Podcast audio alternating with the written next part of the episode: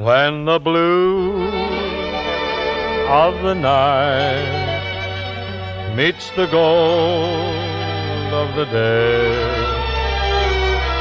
someone waits for me.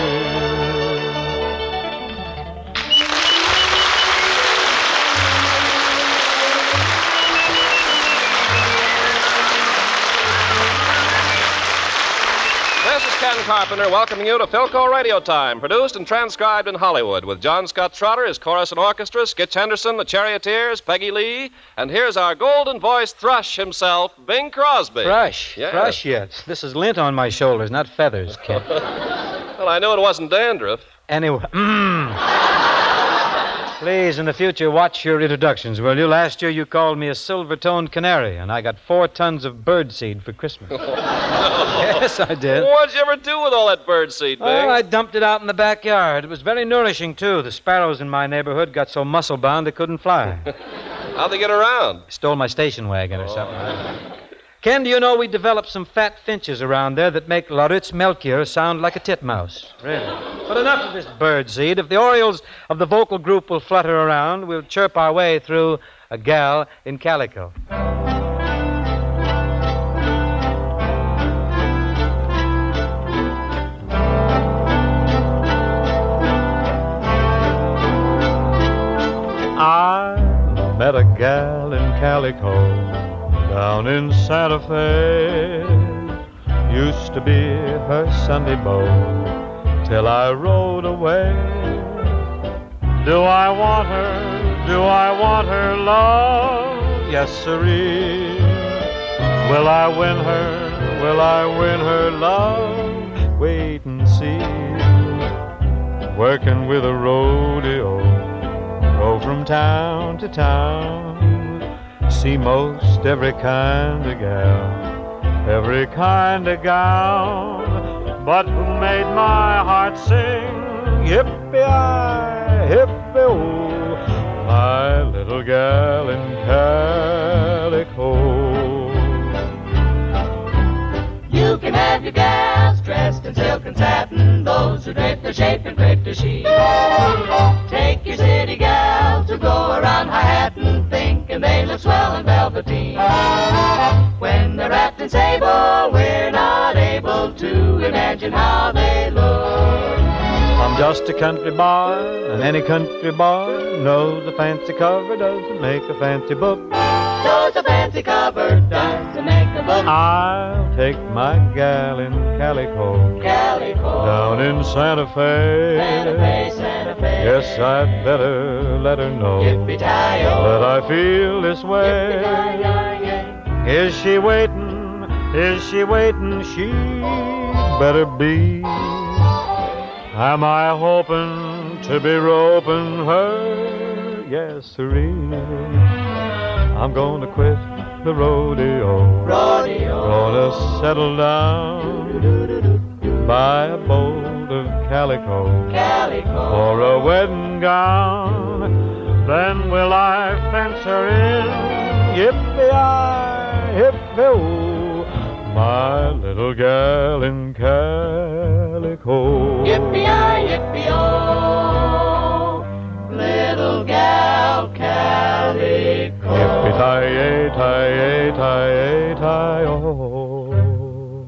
Oh, great, Bing. Yippee-yi, yippee-yo, yippee-yi, yoo-hoo. Ken, is this what calico does to you? Why, no. That's what Philco does to me. Yoo-hoo! Wait a minute. This boy seems to have snapped his cap. Yes? Not a very pretty spectacle, I want to tell you, when the president of the AFRA blows his top right in front of the radio. I haven't blown my top. Well, what's come over you, dear boy? At least not as much as I should, considering at this Christmas the Philco dealers have the biggest selection of new radios and radio phonographs since before the war. Well, yippee-yi, yippee-yay, and yahoo. Yeah, you can say that again, Bing. Oh, no, Ken, I could never again get the same feeling into it. You could get the same feeling, Bing, if you drop into any Philco dealers with me and see that you can give something new and different for Christmas. You're right, Carp. I'm familiar with Philco's brand new invention, the 1201. Philco's new kind of radio phonograph. Yeah, what about that marvelous new Philco portable, the smart set with the smart set? Aren't we the ones to have such clever merchandise? Exactly. And how munificent of the Philco people to let us sell these sets instead of keeping them all for ourselves. It's a boom, Bing. It's a boom, boom. A veritable boom. Boom. This boom, Christmas, boom. There's a Philco for everyone. Master Skitch Henderson, aged 27, 11 months and a fortnight, drops his popsicle now and joins me in Rumors Are Flying. Rumors are flying that you've got me sighing, that I'm in a crazy kind of a daze, a lazy sort of a haze. When I go walking, I hear people talking. They say our affair is not just a passing phase, and they whisper about the flowers I keep sending you by the dozen, and they wonder about the hours that I spend with you. It's got 'em buzzing. Rumors are flying, and I'm not denying that people are sure I'm falling in love with you. 'Cause for a change, darling, all the rumors are true.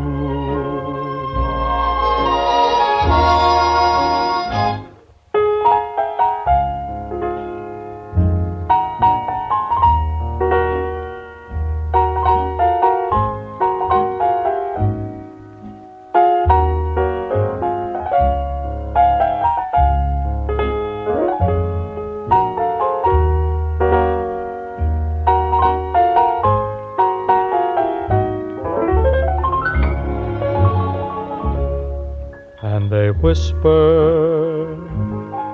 about flowers I keep sending you by the dozen, and they wonder about the hours that I spend with you. It keeps them buzzing. Rumors are flying, and I'm not denying that people are sure I'm falling in love with you. 'Cause for a change, darling, all the rumors are true.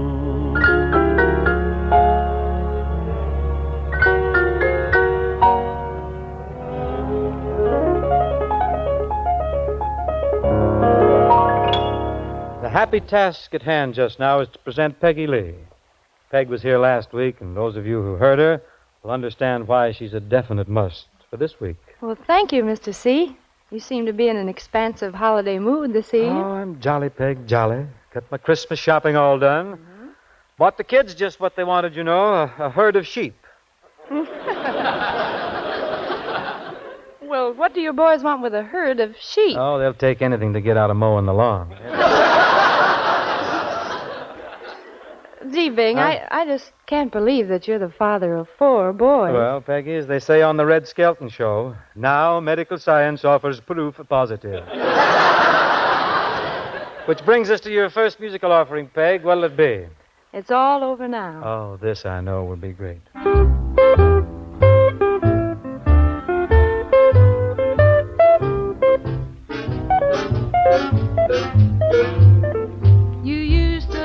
To hold me when the lights were down low, but it's all over now.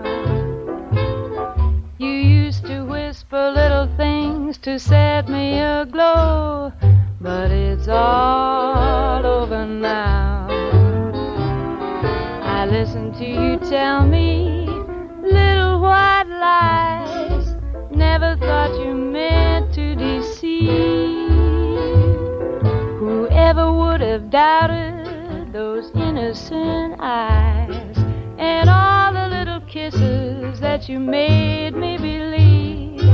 Remember how I planned a little home by a stream where we'd spend every day. You must have thought me crazy when I painted that dream, 'cause you threw it away. I kinda wish that things would be different, have a happy ending somehow. But I guess you only took me for a ride in the dark, 'cause it's all over now. Remember how I planned a little home by a stream where we'd spend every day. You must have thought me crazy when I painted that dream, 'cause you threw it away. I kinda wish that things would be different, have a happy ending somehow. But I guess you only took me for a ride in the dark, 'cause it's all over now.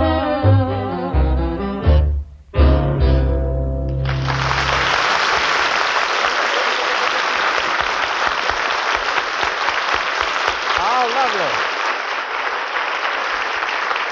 That was grand, Peg, and don't go cutting out just yet, because you and I have a little duet to dish up in the semi-immediate future.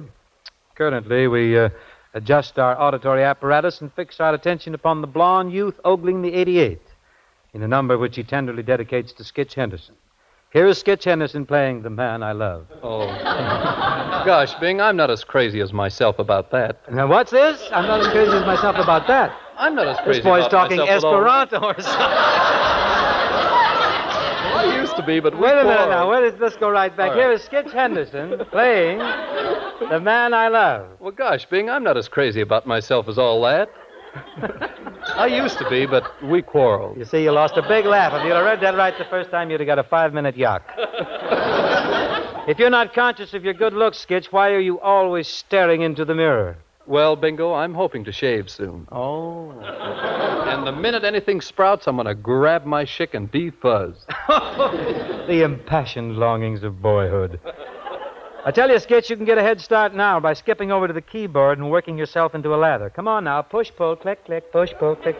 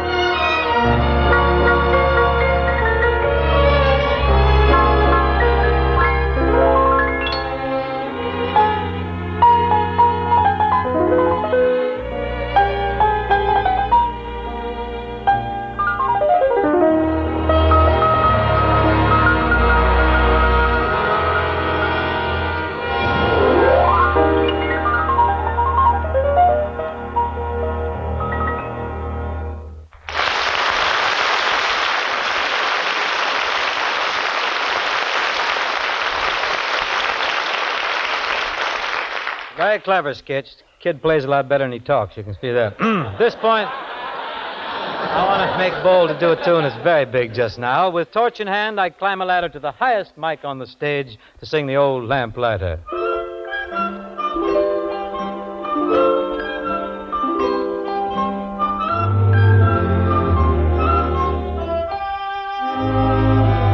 He made the night a little brighter wherever he would go. The old lamplighter of long, long ago. His snowy hair was so much whiter beneath the candle glow. The old lamplighter of long, long ago. You'd hear the patter of his feet as he came toddling down the street. His smile would hide a lonely heart, you see. If there were sweethearts in the park, he'd pass a lamp and leave it dark, remembering the days that used to be. For he recalls when dreams were new, he loved someone who loved him too, who walks with him alone in memory. He made the night a little brighter wherever he would go. The old lamplighter of long, long ago. Now if you look up at the sky, you'll understand the reason why the little stars at night are all aglow. He turns them on when night is here, he turns them off when dawn is near. The little man we loved of long ago.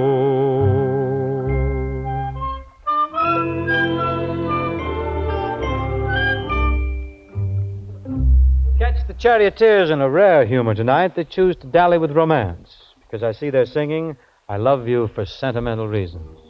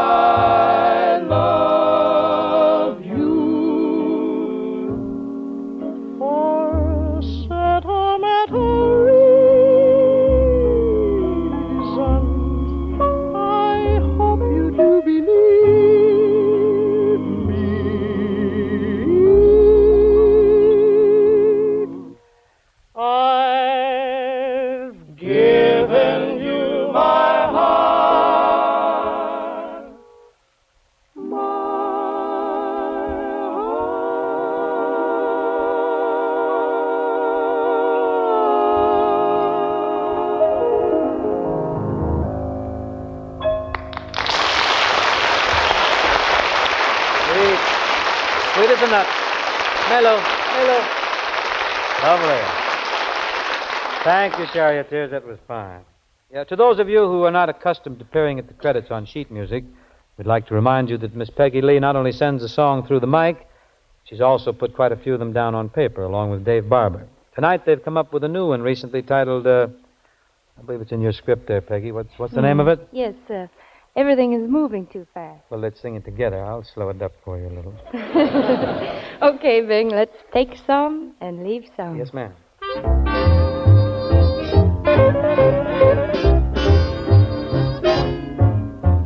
It used to take a farmer a day to get to town.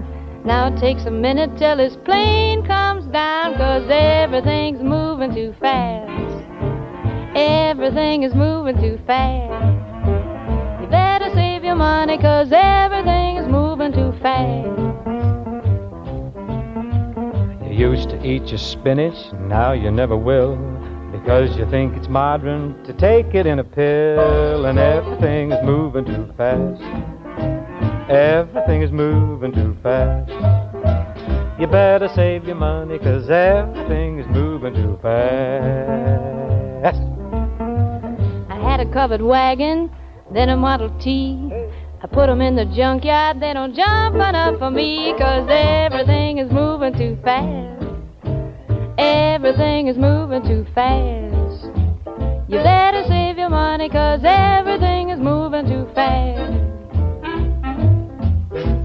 Used to talk of rockets shooting to the moon. I thought that you were crazy, but I'm taking one at noon. And everything is moving too fast. Everything is moving too fast. You better save your money, 'cause everything is moving too fast. My papa used to get his kicks from music that was sweet. Now he gets his message from a boogie woogie beat, 'cause everything is moving too fast. Everything is moving too fast. You better save your money, 'cause everything is moving too fast. Slow down. Slow down. Slow down. Everything is moving too fast.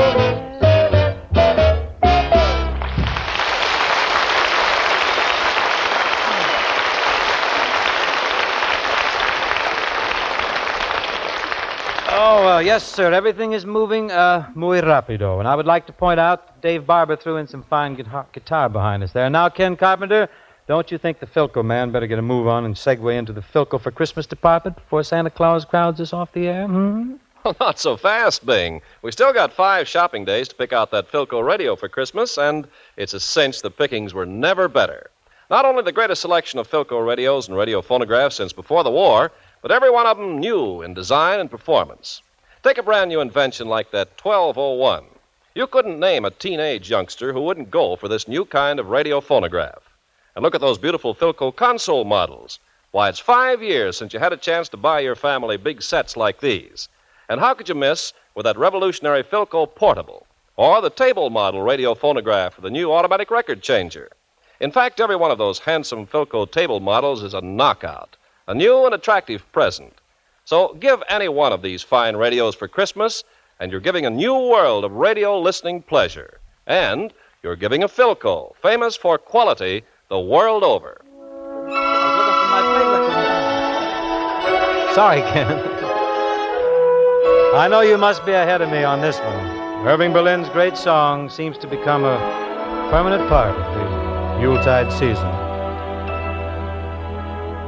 I'm dreaming of a white Christmas, just like the ones I used to know, where the treetops glisten and children listen to hear sleigh bells in the snow.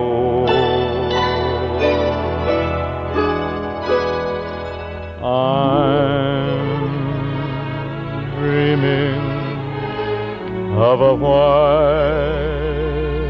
white Christmas with every Christmas card I write. May your days be merry and bright, and may all your Christmases be white.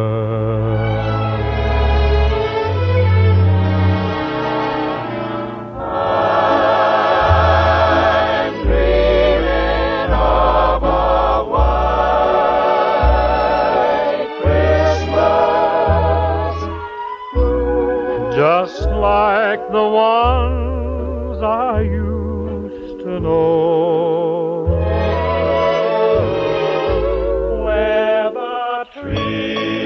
Tops glisten and children listen to hear sleigh bells in the snow.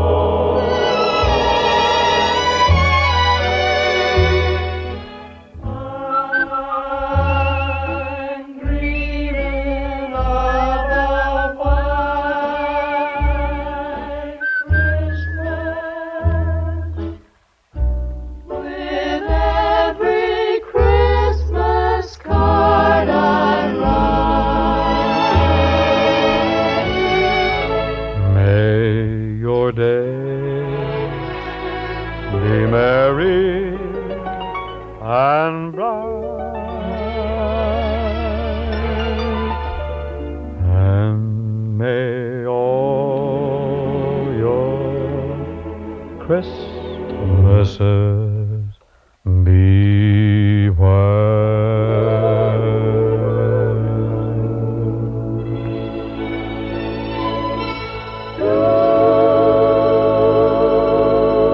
Or dashing over to Hollywood Boulevard to gander at the gay decorations, mingle with the gay throngs, watch Bob Hope make mucky shines in the Santa Claus parade, I would like to remind you all that we'll be back at the same time next week with our Christmas show. In addition to much music and the Yuletide spirit, we will present Charles Tazewell's Christmas play, The Small One. We hope to see you then. Good night.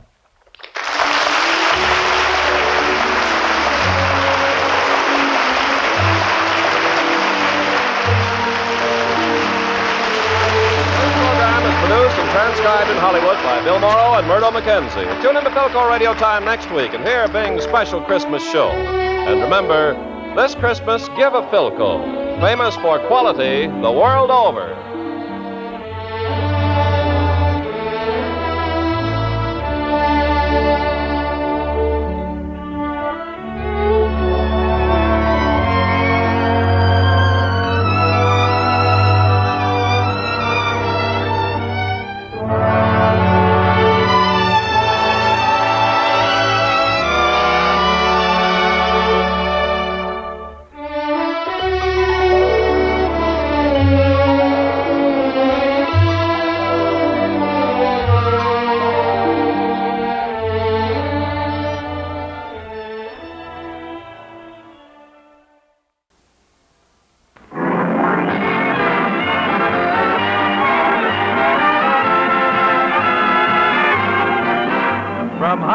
Colgate Tooth Powder for a breath that's sweet and teeth that sparkle presents the Mel Blanc Show with Mary Jane Croft, Joe Kearns, Hans Conried, Earl Ross, the sportsman, Victor Miller and his orchestra, and Mel Blanc, the creator of the voice of Bugs Bunny. What's up, Doc? Playing his new character, Zookie. Hello, everybody. Hello, everybody. Hi. And starring himself in person, Mel Blanc. Good evening, folks.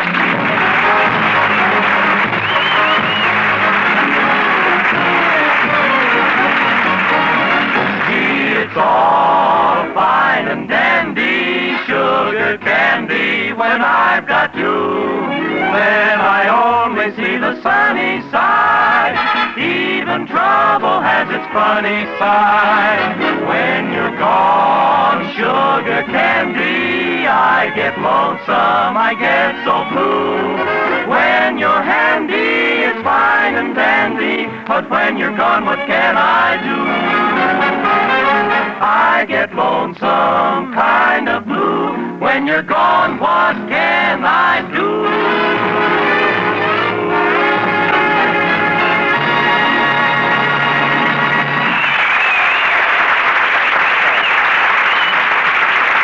Thank you, Sportsman and Victor Miller. Well, last night was date night in Mel Blanc's little town, and in almost every house, prospective father-in-laws were bidding cheery goodbyes to courting swains.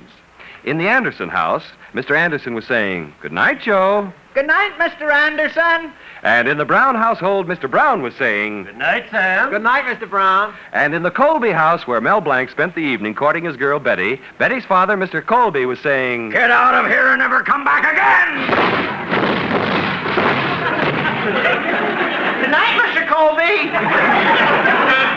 So the next morning, we find Mel standing in his fix-it shop, talking to Betty's kid brother, Tommy. "You know, Tommy, I can't figure your father out." "What do you mean, Mel?" "Well, I don't know whether he likes me or not. Last night he threw me out of the house, and yet the night before he said, 'Mel, go out and take my car.' He even escorted me to the driver's seat and started the motor, waved goodbye, and said, 'Mel, run her all night.'" "Well, what's wrong with that?" "In a locked garage?" "It doesn't look right."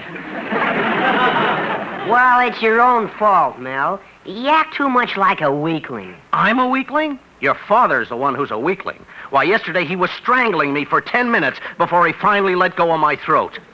"Well, that's because he thought you were dead."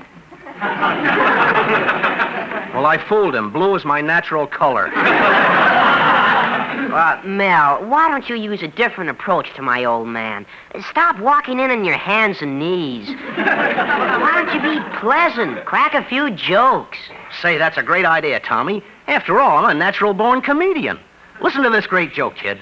It seems George Washington's father bought him a little hatchet, and that night, little George, instead of chopping down a cherry tree, sneaked into his father's room and tried to take a chip off the old block. You get a chip off the old block. Hatchet, hatchet. Hatchet yourself. You laid it. It's a fine way to talk to your prospective brother-in-law. Don't forget, someday I'll marry your sister Betty, and then, who knows, you may even have a little nephew that looks just like me.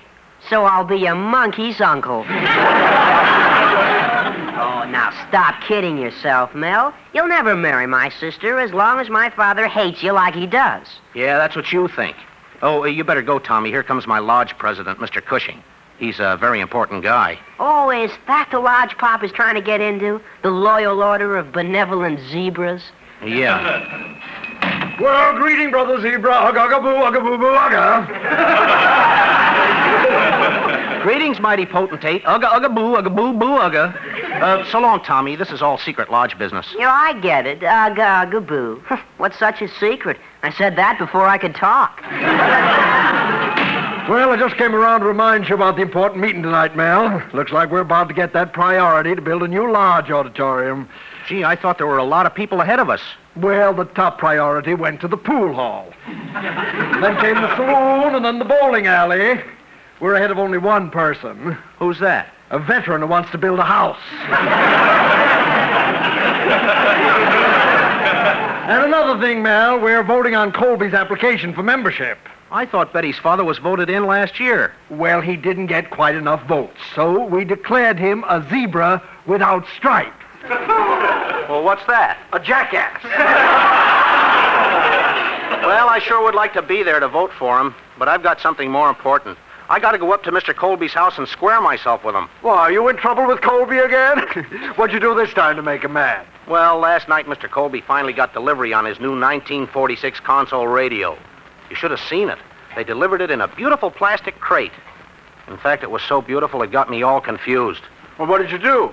I threw out the radio and plugged in the crate. So that's why he tossed you out of the house again, huh? Yeah. I've been tossed on the lawn so much I'm beginning to feel like the afternoon paper. Gee, if I only knew what to do to make Mr. Colby like me.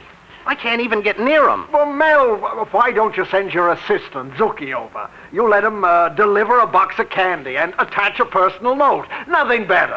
Hey, that's a good idea. Thank you, mighty potentate. Well, anything to help a brother zebra, you know. So long, Mel. Ugga-ugga-boo, ugga-boo-boo, ugga. Ugga-boo-boo, ugga-ugga-boo-boo. Oh, careful, Mel. You slipped up on that password. Well, what do you mean? You uggered when you should have booed. Now to get a box of candy and write a little note. Boy, this is great. I can just see Zuki giving it to Mr. Colby now.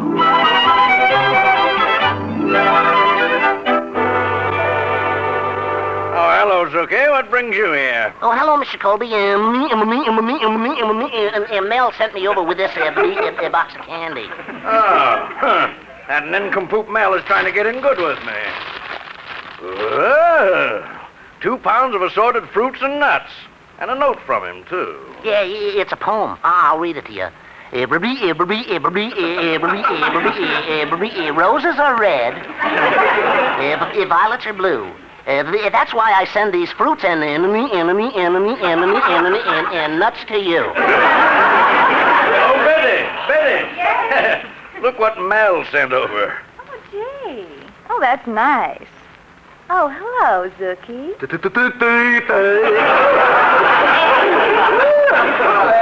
Hello, Betty. Thanks. Zuki, Mel must have spent a lot of money on this candy. Well, he took it out of the bank. You see, he traded in his accordion. He collected some he cut my salary. Well, the candy's nice, but I don't know whether I ought to forgive Mel for what he did to my new radio. I got a repairman coming in to fix the radio, and it's costing me $50. Daddy, why don't you give Mel another chance? No, I don't want him near that radio. Tonight my favorite program is on, and I want to hear it. Oh, but Mel could fix your radio. He fixed the Anderson radio, and now it brings in all the you can get Africa, you can get China, you can get Russia, it's dead as a doornail. However, I can't overlook the fact that Mel did make a peace offering. So, Zuki, you may tell Mel he can come over here tonight to see Betty. But he's got to keep his hands off the radio. Oh, I'll promise for Mel, Father. Zuki, now you run back to the fix-it shop and tell Mel. Oh, okay. Oh, this is swell. When I tell Mel, why, he'll be so happy he'll take me in his arms and he'll hug and he'll kiss. Hey, Betty, you better go.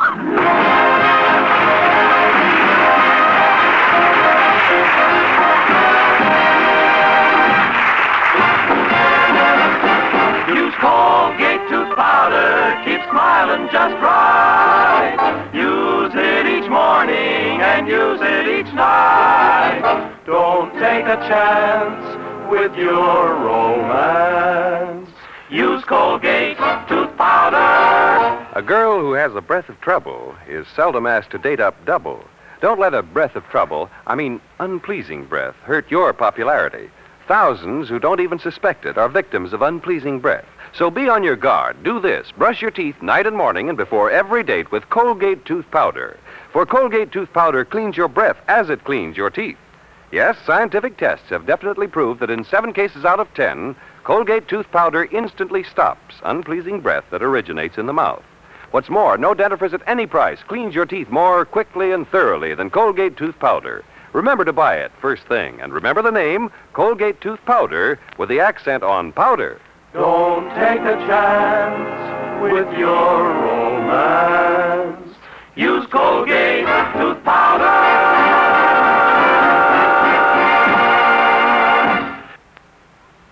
Now back to Victor Miller and the Sportsman doing 5 minutes more.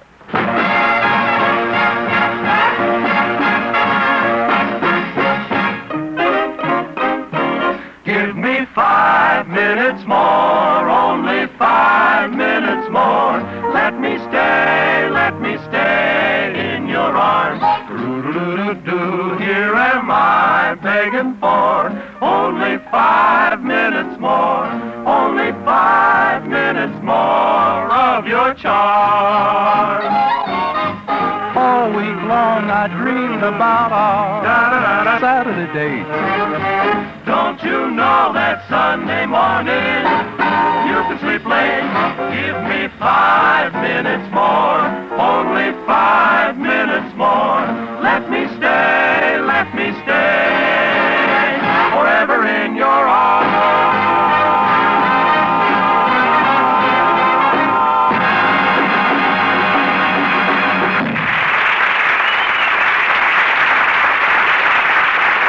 Well, with a gift of a 2-pound box of nuts and fruits, Mel had made Mr. Colby forget the fact that he almost ruined Mr. Colby's brand new 1946 console radio.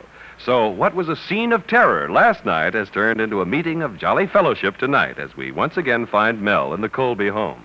Try this one, Mr. Colby. It's a liquid cherry. Oh, no, Mel. I know a caramel when I see one. It's a liquid cherry, Mr. Colby. Don't tell me. I know it's a caramel. Here, I'll squeeze it. Well, with a little whipped cream on your head, you'd look just like a sundae.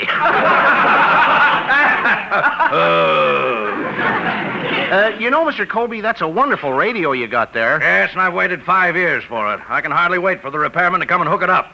Gosh, it's a beauty. 8 push buttons, and all you have to do is press it like... Mr. Colby, get your hands off my throat. Well, you keep your hands off that radio. Oh, but Mr. Colby, I'm the handiest man in this town. Even when I was a kid, they called me Kid Fix-It.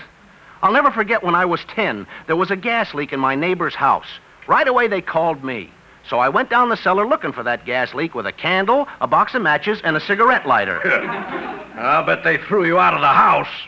What house? But no kidding, I can really fix that radio. Oh, hello, Mel. Hi, Betty. Daddy, are you getting angry again? No, but your boyfriend had better stop his stupid bragging. He's just proving what I've always said. His head is full of hot air. Father, that's not fair. Everyone in town is saying that his head is full of hot air. But believe me, there's nothing in it. Father, Mel is never going to get anywhere unless someone gives him a chance. And who else should give him a chance but those closest to him? That's right, Mr. Colby. And after all, I'm going to marry your daughter. You're going to marry my daughter? You ever thought about me? Yes, but Betty's much prettier. Oh. But Betty, Mel can't support you. You need the necessities of life. How will you get them? We'll charge them. All right, you'll charge them. 1 month, 2 months, 3 months. And then what will you do? We'll move to another neighborhood and start all over again. Doesn't everybody? Why, I'd have to be an idiot to let you marry my daughter. Thank you for your consent. Oh, I've had enough of this. I'm going to... Oh, look, Mr. Colby, I've taken all I can from you. Oh, really? What are you going to do about it? How would you like to step outside? That suits me fine. Come on. Okay. Well, Betty, now that we're alone... I think that I ought to... Mel Blanc. What'd you say, Mr. Colby? Father, control yourself. You can't strike Mel. After all, he still may be your own lodge brother. Well, yes. I was supposed to run down to the meeting and see if they'd voted me in. Oh, I'm late already. All right, Betty, you stay here and watch Mel. Now, don't you let him touch that radio. The repairman ought to be here any minute. Now, don't you worry about it. Goodbye, Father. Oh, goodbye, Betty. Aren't you going to say goodbye to Mel? You know, there's one thing that worries me, Betty. With your father hating me so much, you're liable to begin to hate me, too. Oh, no, darling. I'll always love you, even though I don't know exactly why. After all, you're not handsome. You're not intelligent. You're not successful. You're not... Please, Betty, this could go on all night. Well, let's forget about your father for a minute, darling. We're all alone now, and I have a much more important question to ask you. Oh, Mel. Well, this is so sudden. Oh, Betty. Yes, Mel? Betty, I... Go on, Mel. Ask me that question. All right. Betty, can I fix your father's radio? Mel, you stay away from that radio. No, this is my big chance to show off to your father. But, Mel, are you sure you know what you're doing? Betty, how can I go wrong? Oh, here's the book of instructions. I'll start right from the beginning. It says... Follow the instructions in this booklet very carefully, as this radio represents the result of 102 years of extensive electronic research and can be ruined in 5 minutes by a jerk like you.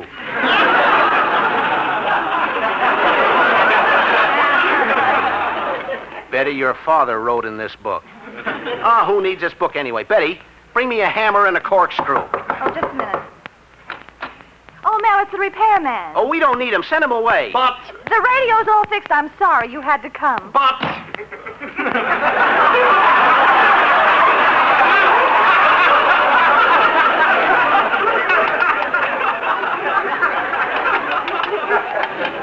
Is everything all right, Mel?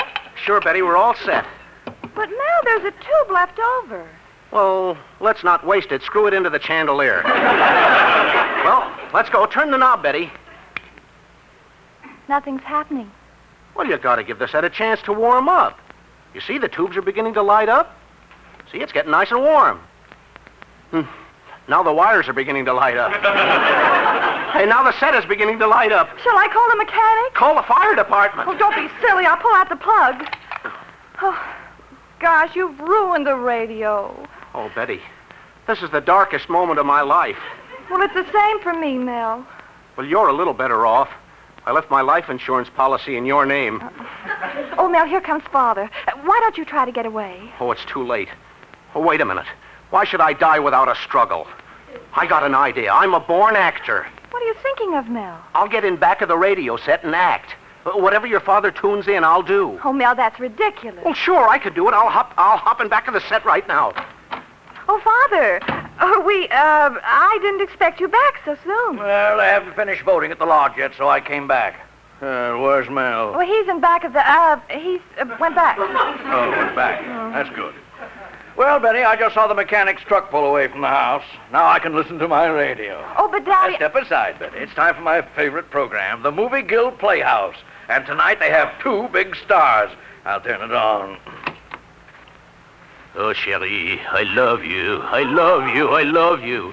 Oh, Pepe, do you rally? Rally, do you? Do you rally?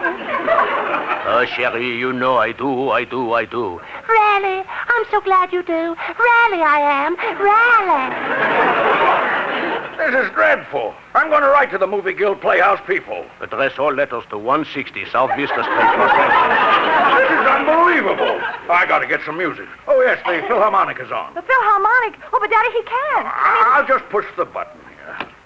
And now the house lights dim in Carnegie Hall. The spotlight picks up the conductor as he mounts the podium.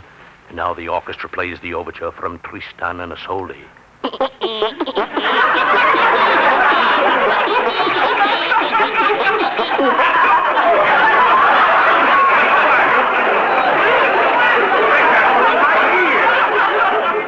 heavens. I've never heard the Philharmonic play like that. And now the Philharmonic continues with Beethoven's Fifth Symphony. Oh, well, maybe this'll be a little better. This is impossible. I'll switch back to the Movie Guild. Peppy, I do love you. Rally. I do, Rally. And I do, too. Do, too. Do, too. Oh, it's getting worse all the time. I'll turn back to the Philharmonic. Oh, no! Oh, there's something wrong with this radio. Oh, maybe I'll have better luck on the short wave. Ashlovich Matuka Daronik Giboya Jifinia, leading by 50,000 votes. Kopniak Bianite Lubia 16 UCLA Nyati. Anya Bruka Ichia Doma Pania Lukia Eastern Columbia Broadway at night.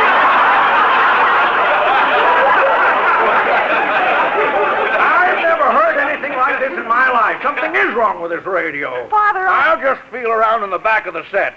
Now, let me, Betty. Yes, Father? One of these tubes has hair on it. Wait just a minute. I look behind the set. Mel Blanc, what have you got to say for yourself? I'm going to take you and break every bone. It's Mr. Cushing. Oh, come in, sit down. I'll be through in just a minute. Greetings, Mel. Mr. Colby, why are you standing on Mel's head? I'm not standing on his head. I'm jumping up and down. Well, you'd better stop, because the lodge is deadlocked. 12 for you and 12 against you. And Mel has the deciding vote. He has? He has?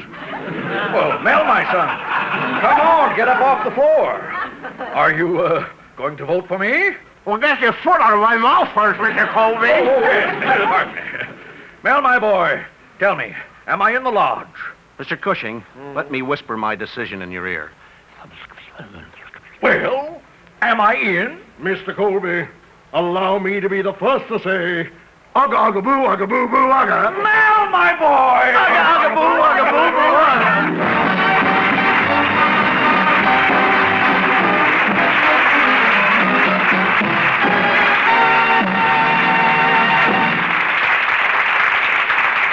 Mel Blanc will be back in just a minute.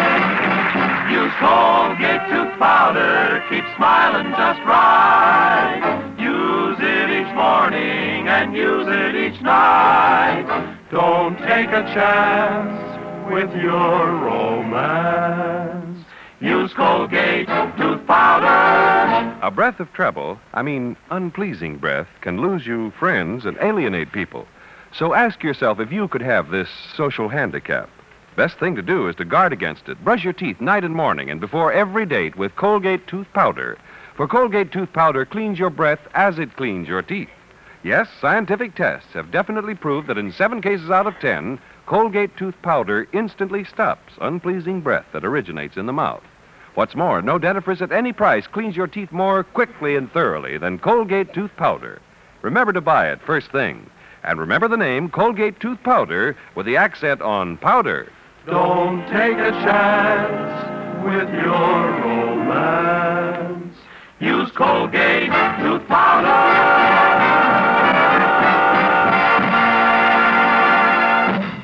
And this is Mel Blanc saying thanks for listening. Good night, and that's all, folks.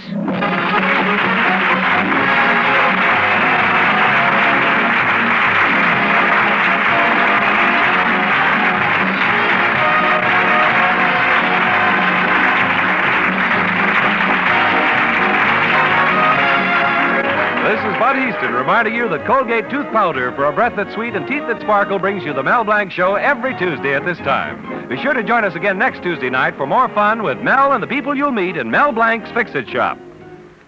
Say hello to Halo Shampoo for naturally bright and beautiful hair. Remember, even finest soaps and soap shampoos hide the natural luster of your hair with dulling soap film.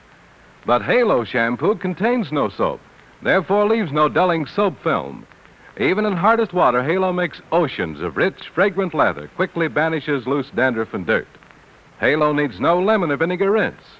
Say hello to Halo and goodbye to dulling soap film. Get Halo Shampoo at any cosmetic counter.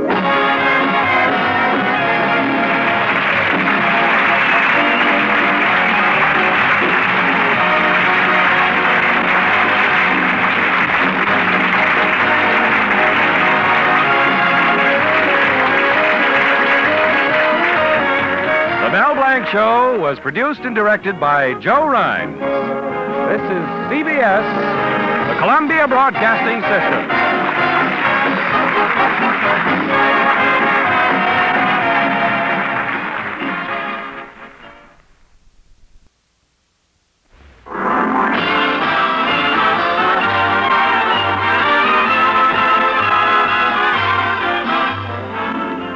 Hollywood, Colgate Tooth Powder for a breath that's sweet and teeth that sparkle presents The Mel Blanc Show with Mary Jane Croft, Joe Kearns, Hans Conried, Earl Ross, the sportsman, Victor Miller and his orchestra, and Mel Blanc, the creator of Bugs Bunny.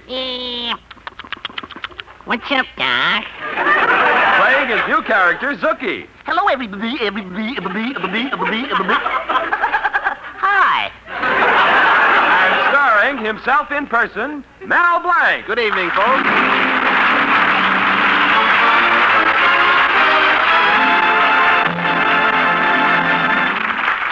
Well, it's Saturday afternoon in Mel Blanc's little town, and Mel and his girl Betty, like most romantic young couples, are enjoying the movie matinee at the Bijou. Now the show is over, and in some dark spot of the theater, we hear Mary Jones saying to her boyfriend, "We have to go now, Frank. Take your arm away." And in the back row, we hear Susan Arnold saying to her boyfriend, "All right, Henry, the lights are up. Wipe that lipstick off your face." And in another dimly lit corner of the theater, where Mel has been sitting with Betty, we hear Betty saying, "Oh, Mel, the picture's over. Wake up." So now we find Betty and Mel, having left the theater, walking homeward, and Mel, still under the influence of what he has just seen, is enacting a portion of the picture. "I want you, Ingrid. I'm going to take you in my arms and hug you and squeeze you and crush you tighter and tighter, tighter." "Mel, get away from that lamppost." Gosh, if only I were an actor. The salaries those guys make. Clark Gable, Robert Taylor, Gary Cooper. I'll bet some of them make as high as $50, $60 a week. Darling, they make at least $1,000 a week. $1,000 a week? Oh, Betty, if I made that much, we could live like kings. Eat the best. Every night, chow mein. Don't be silly. Oh, you think I can't be an actor, huh? Look at that picture we just saw, Cloak and Dagger. Oh, wasn't Gary Cooper wonderful? Gary Cooper, Gary Cooper, Gary Cooper. I'll bet if his name was Sam Cooper, you wouldn't be so excited.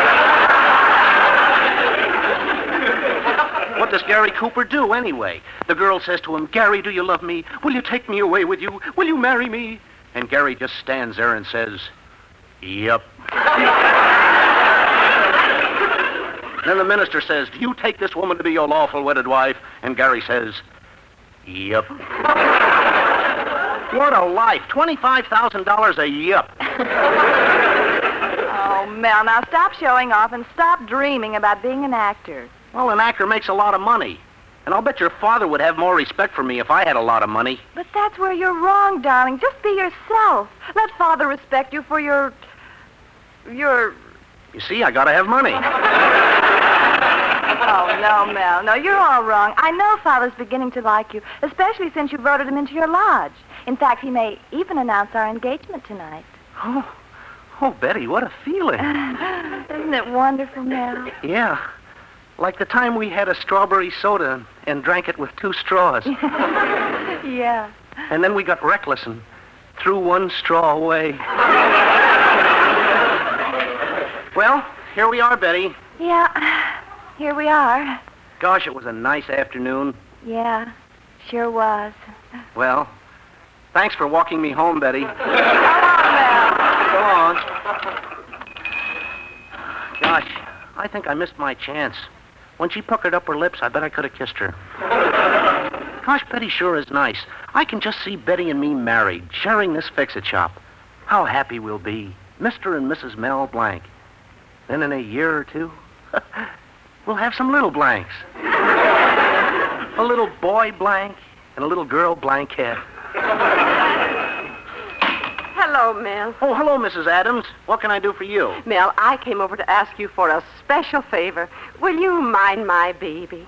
You mean little Julius here? Oh, gosh, Mrs. Adams, this is a fix-it shop. If there's something wrong with a baby, I'll gladly fix him. Oh, Mel. Oh, but I never took care of a baby before. Well, look, what if, suppose... You mean he... Yeah. Well, that's what these are for. Oh, fine. That's what I'll need. Bibs. Well, I'll be back in a few hours, Mel. Don't let anything happen to little Julius. I won't. Oh, look, he likes me. He's opening his mouth. Oh, he's putting his little hands around your neck. Oh, tell him to stop squeezing. Oh, Mel, he's only a year old.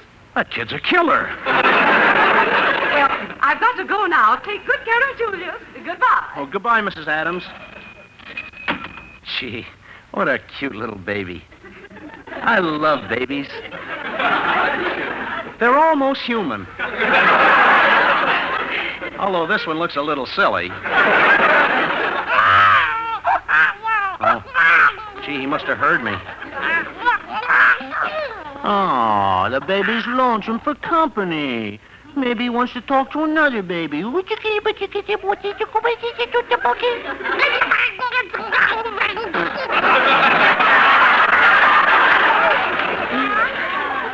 Itsy bootsy bootsy. Here, here. Hold the monkey wrench in your hand. Oh.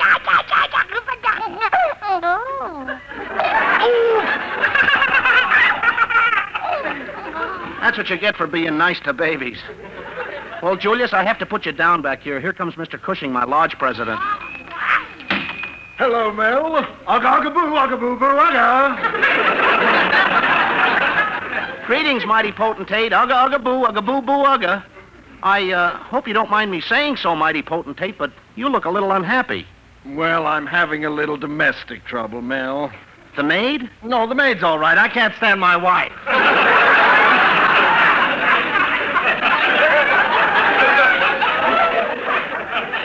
You know, I'd leave her in a minute. I'd leave her in a minute if she didn't have all that money.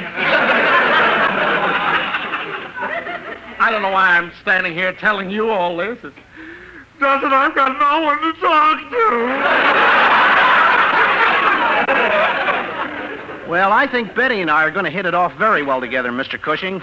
Mel, Betty's a fine girl, but I can only say what I say to every couple about to be married. Stop! Oh, but Mr. Cushing, not my Betty. Well, go ahead, Mel, but you'll learn that before marriage, everything's wonderful. You're happy. You're in clover. And after the marriage? Poison ivy. Well, Mel, I've got to be on my way now. Of course, you'll be at the lodge meeting tonight, won't you? Oh, gosh, mighty potentate, I can't make it. What? Every loyal zebra should be there, and especially you, inasmuch as it was your vote that got Mr. Colby into the lodge, and we're initiating him tonight. But, Mr. Cushing, I can't go. I promised to mind Mrs. Adams' baby. I don't care if you promised to mind Mrs. Adams. Now, you be there. Ugga-ugga-boo, ugga-boo-boo, ugga. Ugga-ugga-boo, ugga-boo-boo, ugga. But I still don't think I can be there. No, you better be there if you know which side your ugga is buttered on. Oh, this is terrible.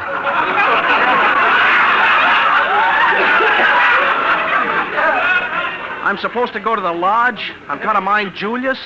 Mr. Colby's going to announce my engagement. I wonder what Gary Cooper would say in a spot like this. I know. Yep.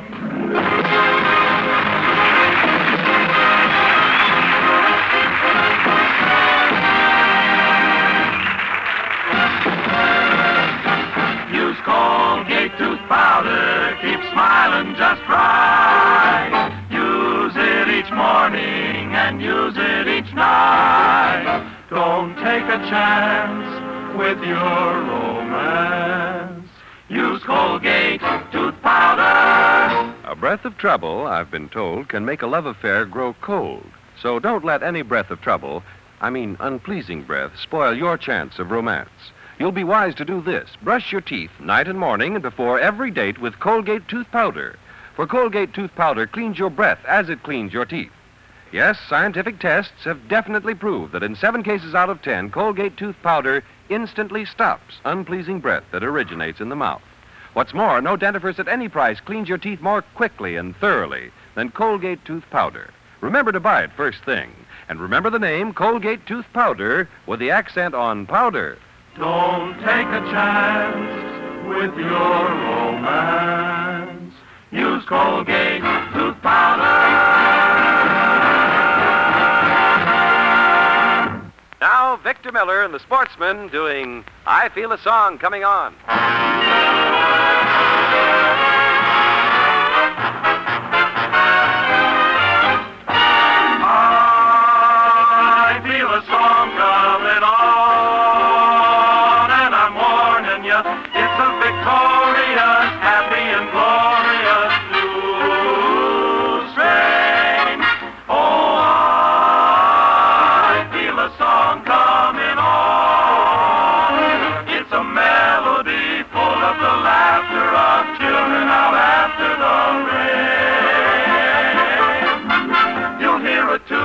Story ringing through ya, love and glory, hallelujah, and now that my troubles are gone, let those heavenly drums go on drumming, cause I feel a song coming on.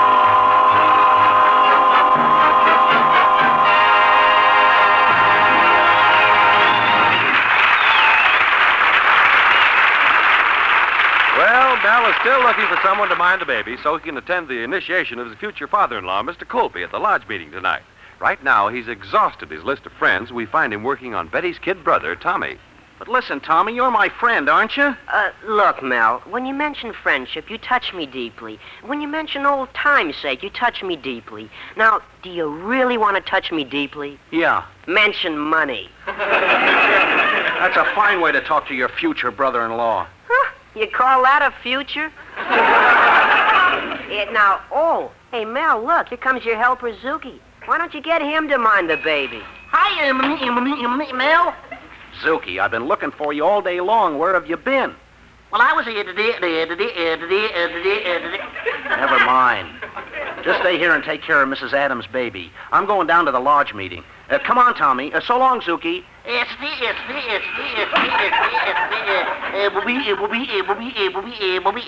What happened? Oh, gosh, it's Julie. A baby. Oh, he's sleepy. I'll sing him a lullaby. Rock-a-bye, baby, on the tree. Rock-a-bye, baby, on the tree. I better get down off this tree. Ah, what a nice baby. Go.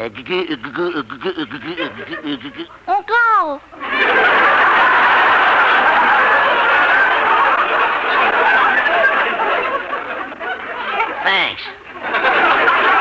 Gee, I like babies. They touch a soft spot in my... Hello, Mr. Colby.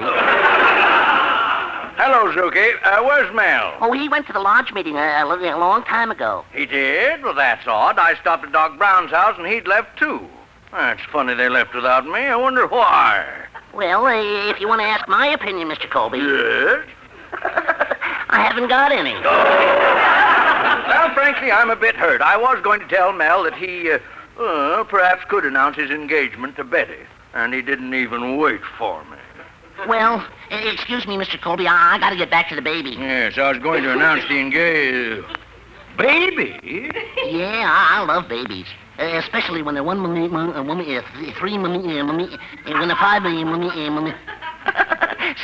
years old. Zuki, whose baby is that? Well, you see, Mel... Mel's baby? Why? No! Mel's been two-timing Betty. Mr. Colby, don't get excited. No wonder he didn't wait for me to go to the meeting. Yes, he was afraid to face me. Oh, you got Mel all... I'm going down to that. I'm going down there and break every bone in his body. But... Oh, poor Mel. When Colby gets a hold of him, he'll tear him to pieces. He'll rip him up. He'll break every bone in his body. Is there a doctor in the house?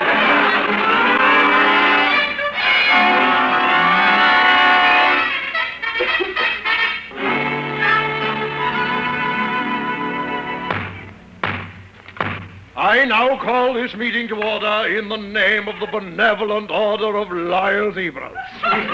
The members will now rise and give the password. Aga, aga, boo, aga, boo, boo, aga. Boo. Brother Blank, we have finished saying the password. Oh, I'm not saying the password. Brother Miller has the hiccups, and I'm trying to scare it out of him. I see. And now Brother Ross will read the minutes of the last meeting. Because the lodge hall was closed for repairs, the last meeting was held in the back of Brother Murphy's Bar and Grill. First time in 3 years everyone attended. Brother Colby was voted in, and in celebration of the event, Brother Murphy brought in a round of beers. We quickly dispensed with old business. Brother Blank made a resolution to take $100 out of the treasury for the community chest. Resolution was passed. Brother Murphy brought in another round of beers. At this point, mighty potentate Cushing made a resolution to dispose of his wife.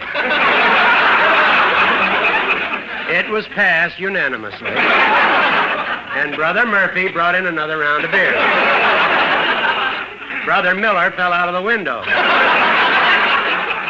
A resolution was passed to petition Congress to make Murphy's Bar and Grill a national shrine. Brother Murphy fell out of the window. Another round of beers was passed, the neighbors complained, and the meeting was adjourned.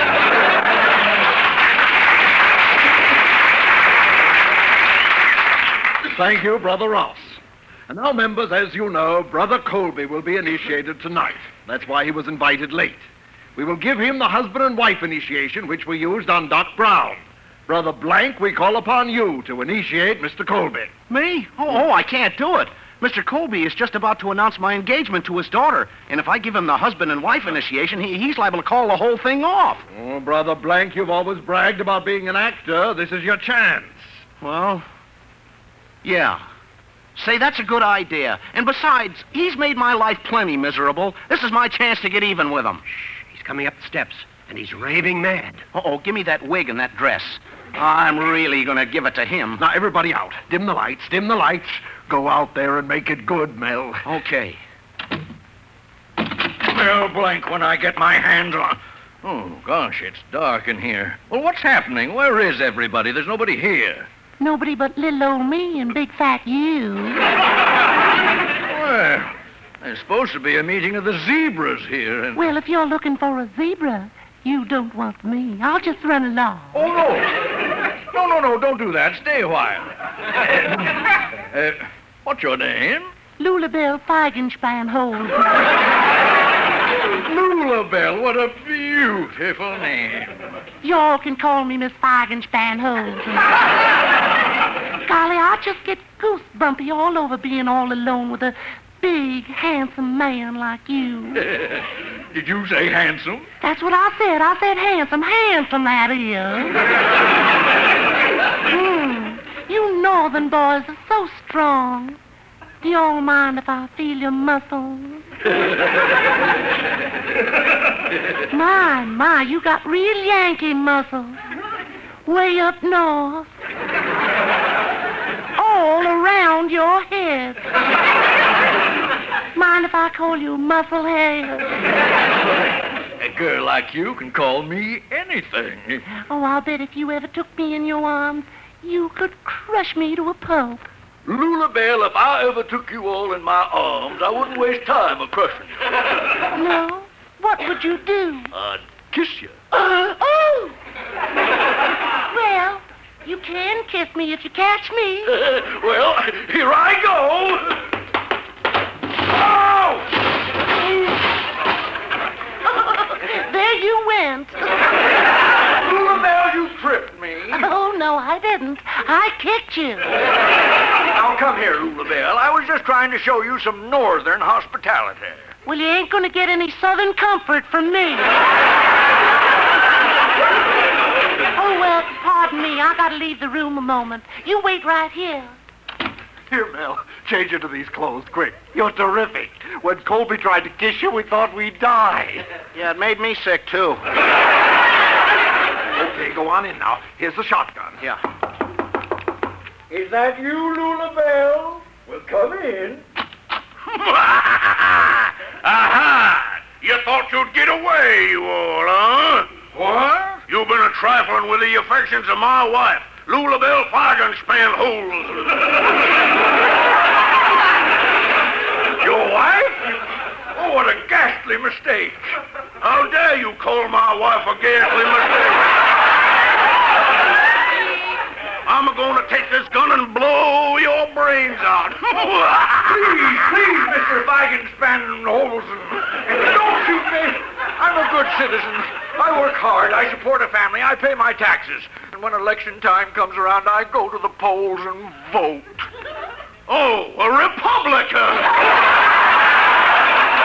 That's the last straw. I'm going to fill you so full of holes, you're going to look like cream cheese. Don't you mean Swiss cheese? No, I changed my mind. I'm going to beat you to a pulp. So if you have anything further to say... what do you mean I can't come in? I'm coming in anyway. Where's Mel Blanc?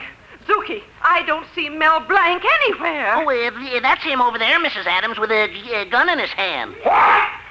You're Mel Blanc? Why, I'll tear you limb from limb. Now, don't get excited, Musclehead. I mean, Mr. Colby. I've never been so humiliated. Ogga, boo, ogga, boo, boo, ogga. Hey, what is this? What's going on around here? Well, we just initiated you, Brother Colby, and you passed with flying colors. Well, anyway, Mel Blanc, I've got my own score to settle with you. You, the father of this child. Why, I'll annihilate you. What? Mel, the father of this child? Julius, did you hear what that man said? There you see, Mr. Colby? Well, Mel, my boy, I'm sorry. Oh, I see. It's just been a big joke, that's all, huh? Well, maybe it's funny to you, but Mel Blanc, you left my child with Zuki all night, and now look what happened. What? Listen to Julius.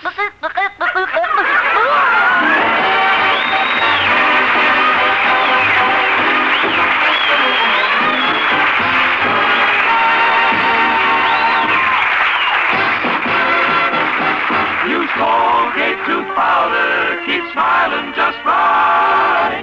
Use it each morning and use it each night. Don't take a chance with your romance.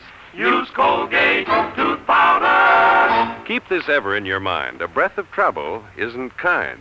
No, indeed, that breath of trouble, I mean unpleasing breath, can ruin your romance, jeopardize your job, make you unhappy.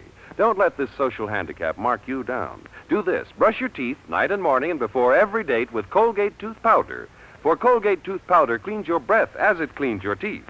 Yes, scientific tests have definitely proved that in 7 cases out of 10, Colgate Tooth Powder instantly stops unpleasing breath that originates in the mouth. What's more, no dentifrice at any price cleans your teeth more quickly and thoroughly than Colgate Tooth Powder. Remember to buy it first thing. And remember the name Colgate Tooth Powder with the accent on powder. Don't take a chance with your romance. Use Colgate Tooth Powder.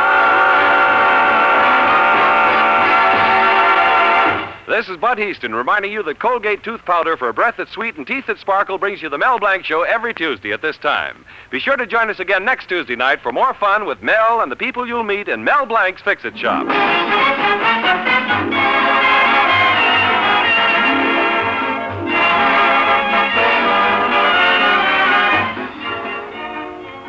Say hello to Halo Shampoo for naturally bright and beautiful hair. Remember, even finest soaps and soap shampoos hide the natural luster of your hair with dulling soap film. But Halo Shampoo contains no soap, therefore leaves no dulling soap film. Even in hardest water, Halo makes oceans of rich, fragrant lather, quickly banishes loose dandruff and dirt. Halo needs no lemon or vinegar rinse. Say hello to Halo and goodbye to dulling soap film. Get Halo Shampoo at any cosmetic counter. The Mel Blanc Show was written by Mack Benoff. This is CBS, the Columbia Broadcasting System.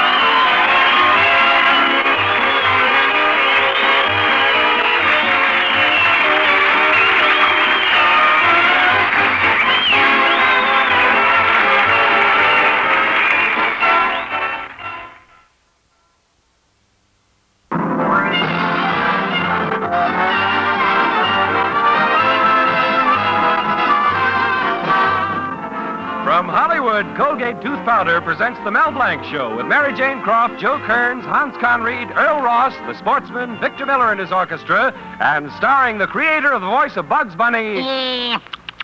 What's up, Doc?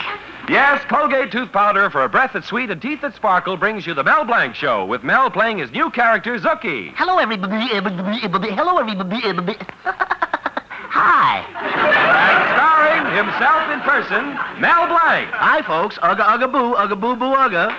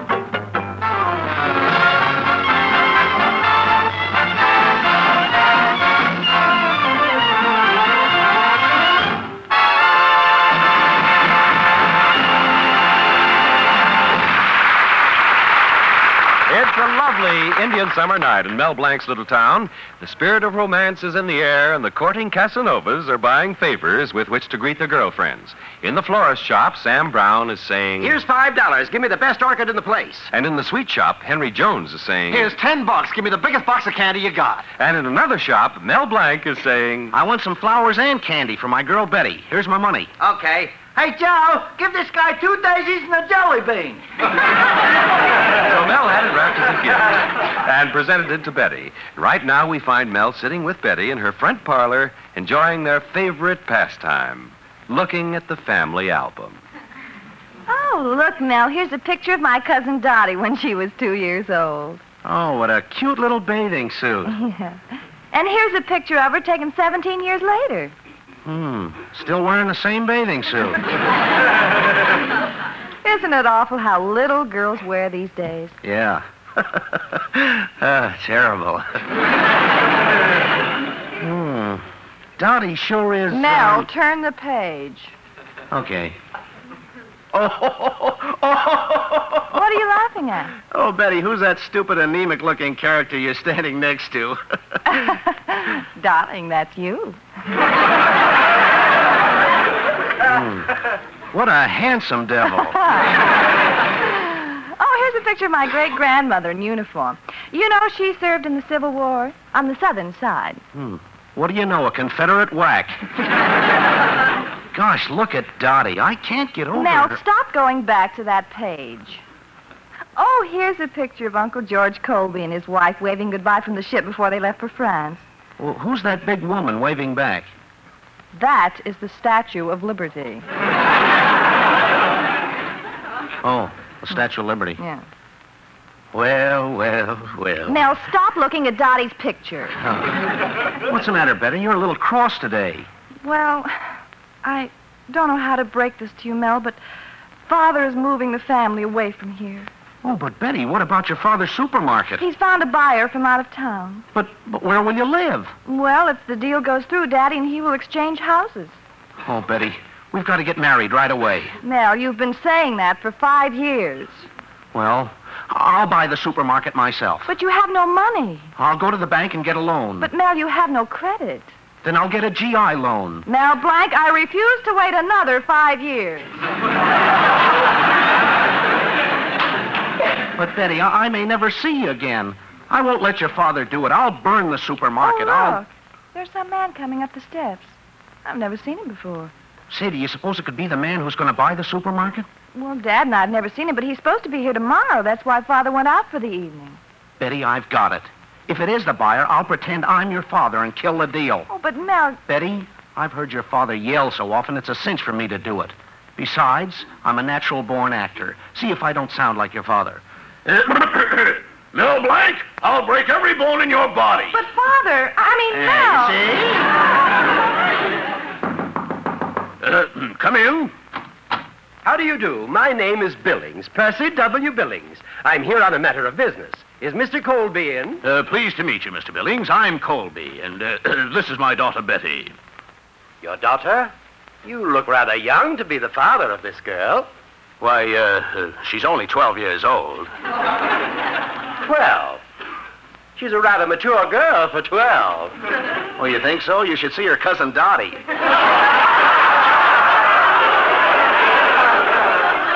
Father, get away from that photograph album. I know that I was due in tomorrow, Mr. Colby, but my astrologer told me the stars were more advantageous for our meeting tonight. Aquarius was crossing Pisces, and the best sign for supermarkets is Aquarius and Pisces. Yes, I've seen the sign, A and P. Oh, a fellow astrologer. No, I'm much more concerned with the bumps on the head. Do you use phrenology? No, Band-Aids. Well, let's get down to business. Daughter, do you mind leaving the room? Mr. Billings and I have a deal to make. All right, Father, but be careful. Oh, daughter, you can leave the album here. By the way, I hope I didn't inconvenience you by arriving tonight instead of waiting until tomorrow. The stars, you know. Oh, that's quite all right, Mr. Billings. Too bad you didn't get here a little earlier. Why? Oh, you missed a beautiful fire at the supermarket. supermarket? Yes, everybody in town was there, except Joe Moore, Phil Carr, and Mac Brown. Was it necessary for them to be there? Yeah.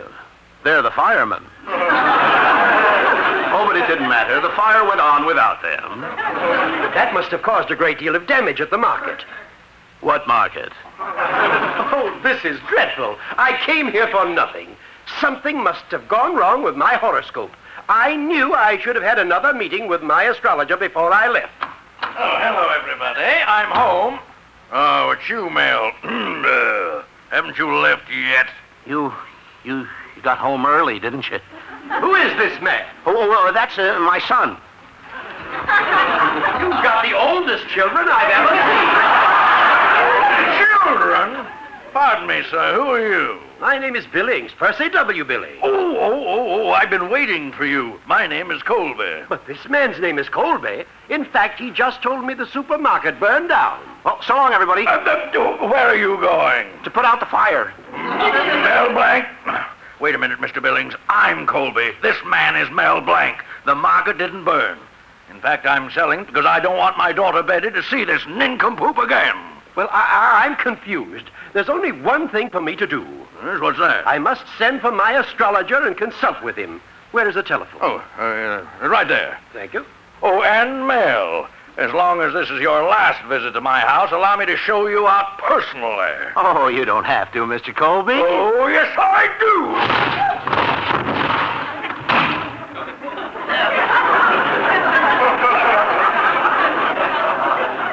He's so polite. Oh, what a mess. If Mr. Billings consults that astrologer and buys a supermarket, Mr. Colby will move out of town and I'll never see Betty again. Gosh, what'll I do? I wonder if her cousin Dottie has a phone.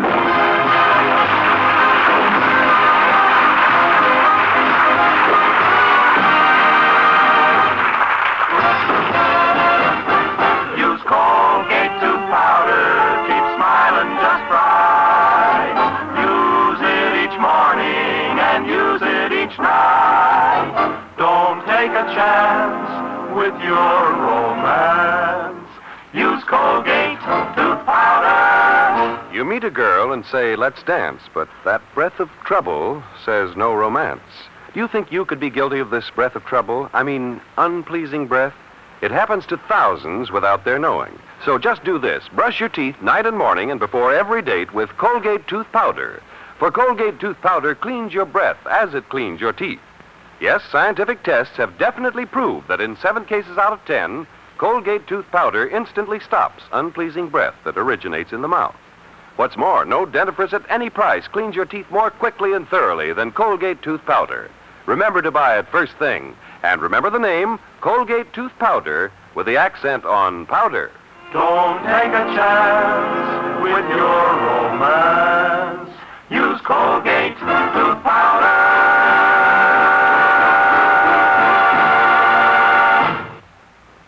And now, Victor Miller, The Sportsman, and Blue Sky.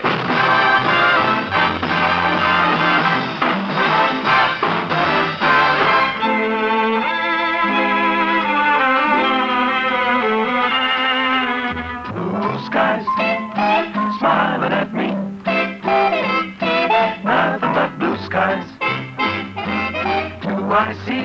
No, nothing but blue skies with bluebirds singing a song. Nothing but bluebirds all day long. Never saw the sun shining so bright. Never saw things that were going so right. Noticing the days they're hurrying by. When you're in love, my, they fly high. Blue days, troubles, all of them gone. Nothing but blue skies from now on. Blue skies, smile at me.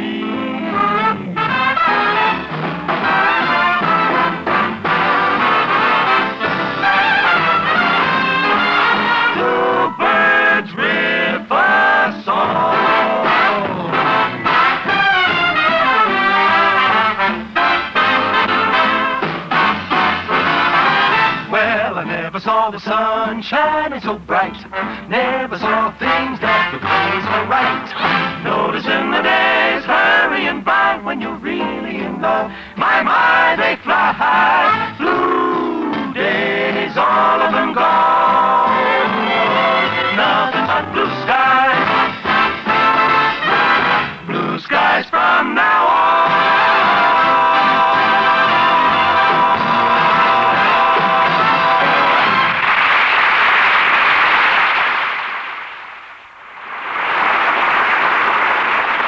It looks like Mr. Colby is going to sell his supermarket and move out of town with Mel's girl, Betty. However, before completing the deal, Mr. Billings has sent for his favorite astrologer and has asked him to hold a meeting at the Colby house. Mel is desperately trying to figure out something to do to stop him. Right now, we find Mel in his fix-it shop talking to Betty's kid brother, Tommy. Gosh, Tommy, everything happens to me. Do I have to lose my girl? Do I have to do everything wrong? Do I have to be a failure? You don't have to, Mel. You're just doing what comes naturally. Gee, Tommy, I wonder why your father hates me so much. Maybe it's because he tries so hard. Oh, I just can't understand it. Is it because I have no money? Is it because I'm unsuccessful? Is it because I'm unreliable? Tommy, say something. Don't just stand there nodding. Look, Mel, it looks like my papa's going to sell the supermarket to Mr. Billings. Now, I like this town, and I don't want to leave, so I got an idea. I'm supposed to go down on the train and bring the crystal ball gazer to my house. Now, wait a second, Tommy. Here comes Mr. Cushing, my lodge president. Hello, Mel. Ugga, ugga, boo, ugga, boo, boo, ugga.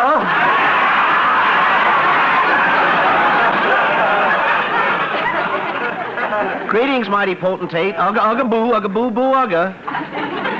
Oh, pardon my saying so, Mr. Cushing, but you're not looking very well. Yeah, I know. Something you ate? No, someone I married. What an argument we had last night, Mel. You had an argument with a little woman? Mel, she may be little, but she's all mouth. Yada-da, yada-da, yada-da. All day long she follows me around yapping at me. You know, Mel, it's almost impossible to concentrate on my housework.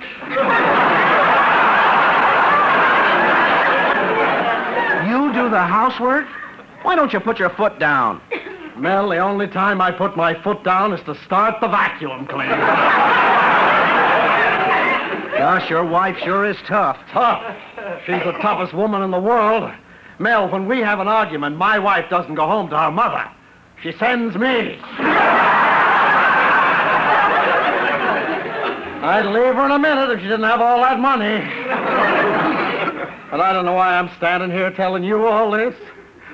It's just that I don't know who to talk to. Well, if you think you have troubles, Mr. Cushing, listen to this. Mr. Colby's selling the supermarket, and my girlfriend Betty's moving out of town. Well, is there no way to stop them? Well, it all depends on a certain astrologer who's arriving tonight to hold a meeting with a buyer.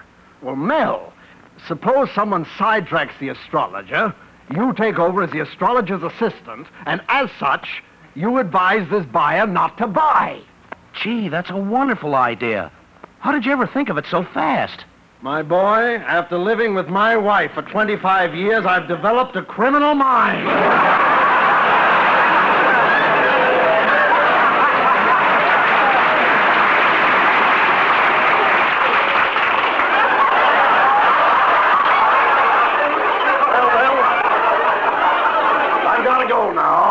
Oh, where are you going, mighty potentate?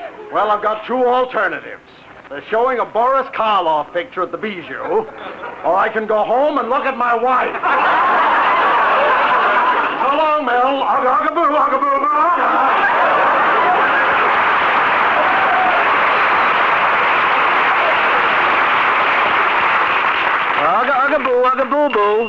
ugga-boo. Ugga-boo, ugga-boo, boo. Ugga. Oh, Tommy. Yes, Mel. Hey, do you want to stay in town? Oh, yeah. Well, here's how you can do it. Get a hold of my assistant, Zuki, and tell him to meet the astrologer at the train. Oh, I get him, Mel. But who's going to look into the crystal ball at my house? Who do you think?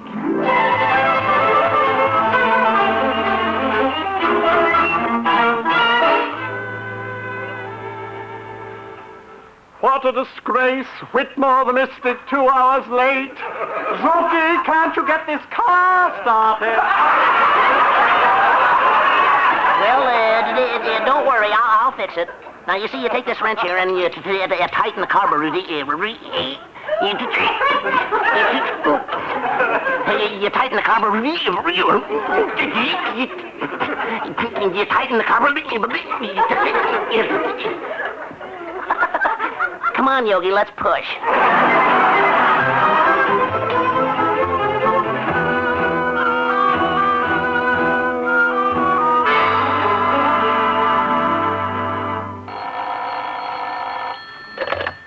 Hello? Oh, Zuki. Oh, Whitmore the Mystic is with you? Well, where's Mel? He'll be here any minute. As the Maharaja. Okay, good. So long. Oh, Father, yeah? The Maharaja should be here any minute. Oh, good, good. Although, Mr. Billings, now that the deal is all set, I can't understand why you want to depend on some fake Maharaja to tell you what to do. Mr. Colby, my man is no fake. He is a Harvard graduate. His name is Whitmore, and his approach is purely scientific. Oh, well, that's the way you want it. Oh, that must be him now. Come in. Hello. Oh, Yanko, Maharaja, he say... What's up, Doc? Who are you? I didn't think anyone like you would come. You were expecting maybe Maharaja and us mom. There is Whitmore the Mystic. Oh, Mystic couldn't come. He called Crystal Ball Union. They send me. Oh, this is ridiculous. Oh, good for you. You properly suspicious. Maharaja just make jokes. Actually, Maharaja assistant to Whitmore the Mystic. Well, that's different. Maharaja, this is Mr. Colby. Oh. Greetings. Maharaja can tell Mr. Colby is a seventh son of a seventh son of a seventh son. Why, nothing of the kind. I'm the fifth son of a second son of an only son. Well, anyway, you're a son of a son. Now, gentlemen, please darken room. Be seated. I look in crystal ball. Maharaja, I've called you here to determine whether or not I should buy the Colby supermarket. Oh, supermarket, tough question to answer. You asked me about bowling parlor. That more up my alley. Mel, Maharaja. Oh, spirit of other world, Maharaja calls upon you. Ah, I see Uncle George Colby and wife. I see grandmother who served in Civil War. And I see... who do you see? Cousin Dottie. This is preposterous. My family dates back hundreds of years. What about the Colby who served with George Washington? Me try. A Colby spirit of revolution come to me. I hear him. Listen. Granny Struga strapped to its Moscow. What's that? Oh, sorry. Wrong revolution. I see him now. He is crossing the Delaware with George Washington. Washington is standing in the boat, and Colby is saying something. Yes, what's he say? Down in front! Oh.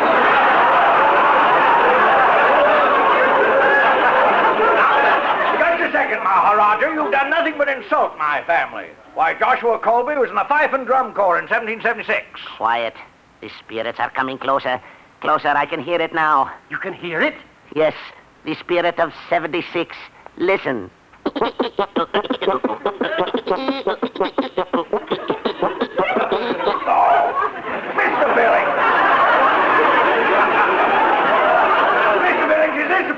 Scientific exhibition of crystal gazing. Mr. Colby, this is preposterous. This assistant has wasted our time completely. The deal for the supermarket will have to wait for a more favorable time. Goodbye. Oh. Don't worry, Mr. Colby. Spirit really say don't sell supermarket. Spirit say young man coming into your daughter's life make fortune. Huh? His name is Mel Blanc. Oh, very good looking. What? That ugly nincompoop? Careful who you're calling out. Careful. Oh, I mean Maharaja. Mel Blanc, it's you. Boy, I'm going to break every bone in your body. Oh, but Mr. Colby,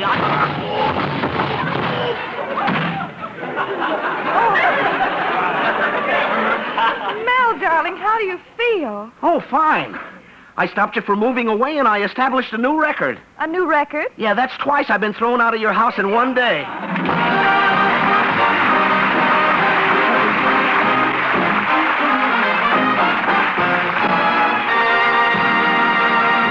Mel Blanc will be back in just a minute. Use Colgate Tooth Powder. Keep smiling just right. Use it each morning and use it each night. Don't take a chance with your romance. Use Colgate Tooth Powder. Could it be that a breath of trouble, unpleasing breath, has spiked your romance? It's happened to thousands without their knowing. Be on your guard, night and morning and before every date. Brush your teeth with Colgate Tooth Powder. For Colgate Tooth Powder cleans your breath as it cleans your teeth. Yes, scientific tests have definitely proved that in 7 cases out of 10, Colgate Tooth Powder instantly stops unpleasing breath that originates in the mouth. What's more, no dentifrice at any price cleans your teeth more quickly and thoroughly than Colgate Tooth Powder. Remember to buy it first thing. And remember the name, Colgate Tooth Powder, with the accent on powder. Don't take a chance with your romance. Use Colgate Tooth Powder.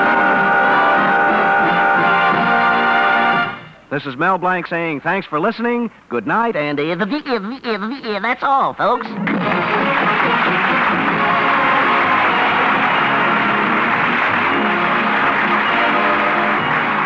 This is Bud Houston reminding you that Colgate Tooth Powder for a breath that's sweet and teeth that sparkle brings you the Mel Blanc Show every Tuesday at this time. Be sure to join us again next Tuesday night for more fun with Mel and the people you'll meet in Mel Blanc's Fix-It Shop. Say hello to Halo Shampoo for naturally bright and beautiful hair. Remember, even finest soaps and soap shampoos hide the natural luster of your hair with dulling soap film. But Halo Shampoo contains no soap, therefore leaves no dulling soap film. Even in hardest water, Halo makes oceans of rich, fragrant lather, quickly banishes loose dandruff and dirt. Halo needs no lemon or vinegar rinse. Say hello to Halo and goodbye to dulling soap film. Get Halo shampoo at any cosmetic counter.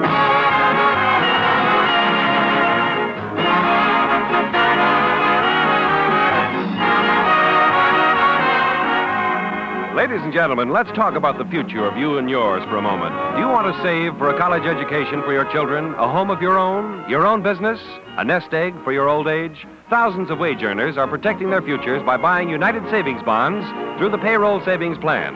Remember, your United Savings Bonds are the safest investment in the world. The Mel Blanc Show is written by Mac Benoff. This is CBS, the Columbia Broadcasting System.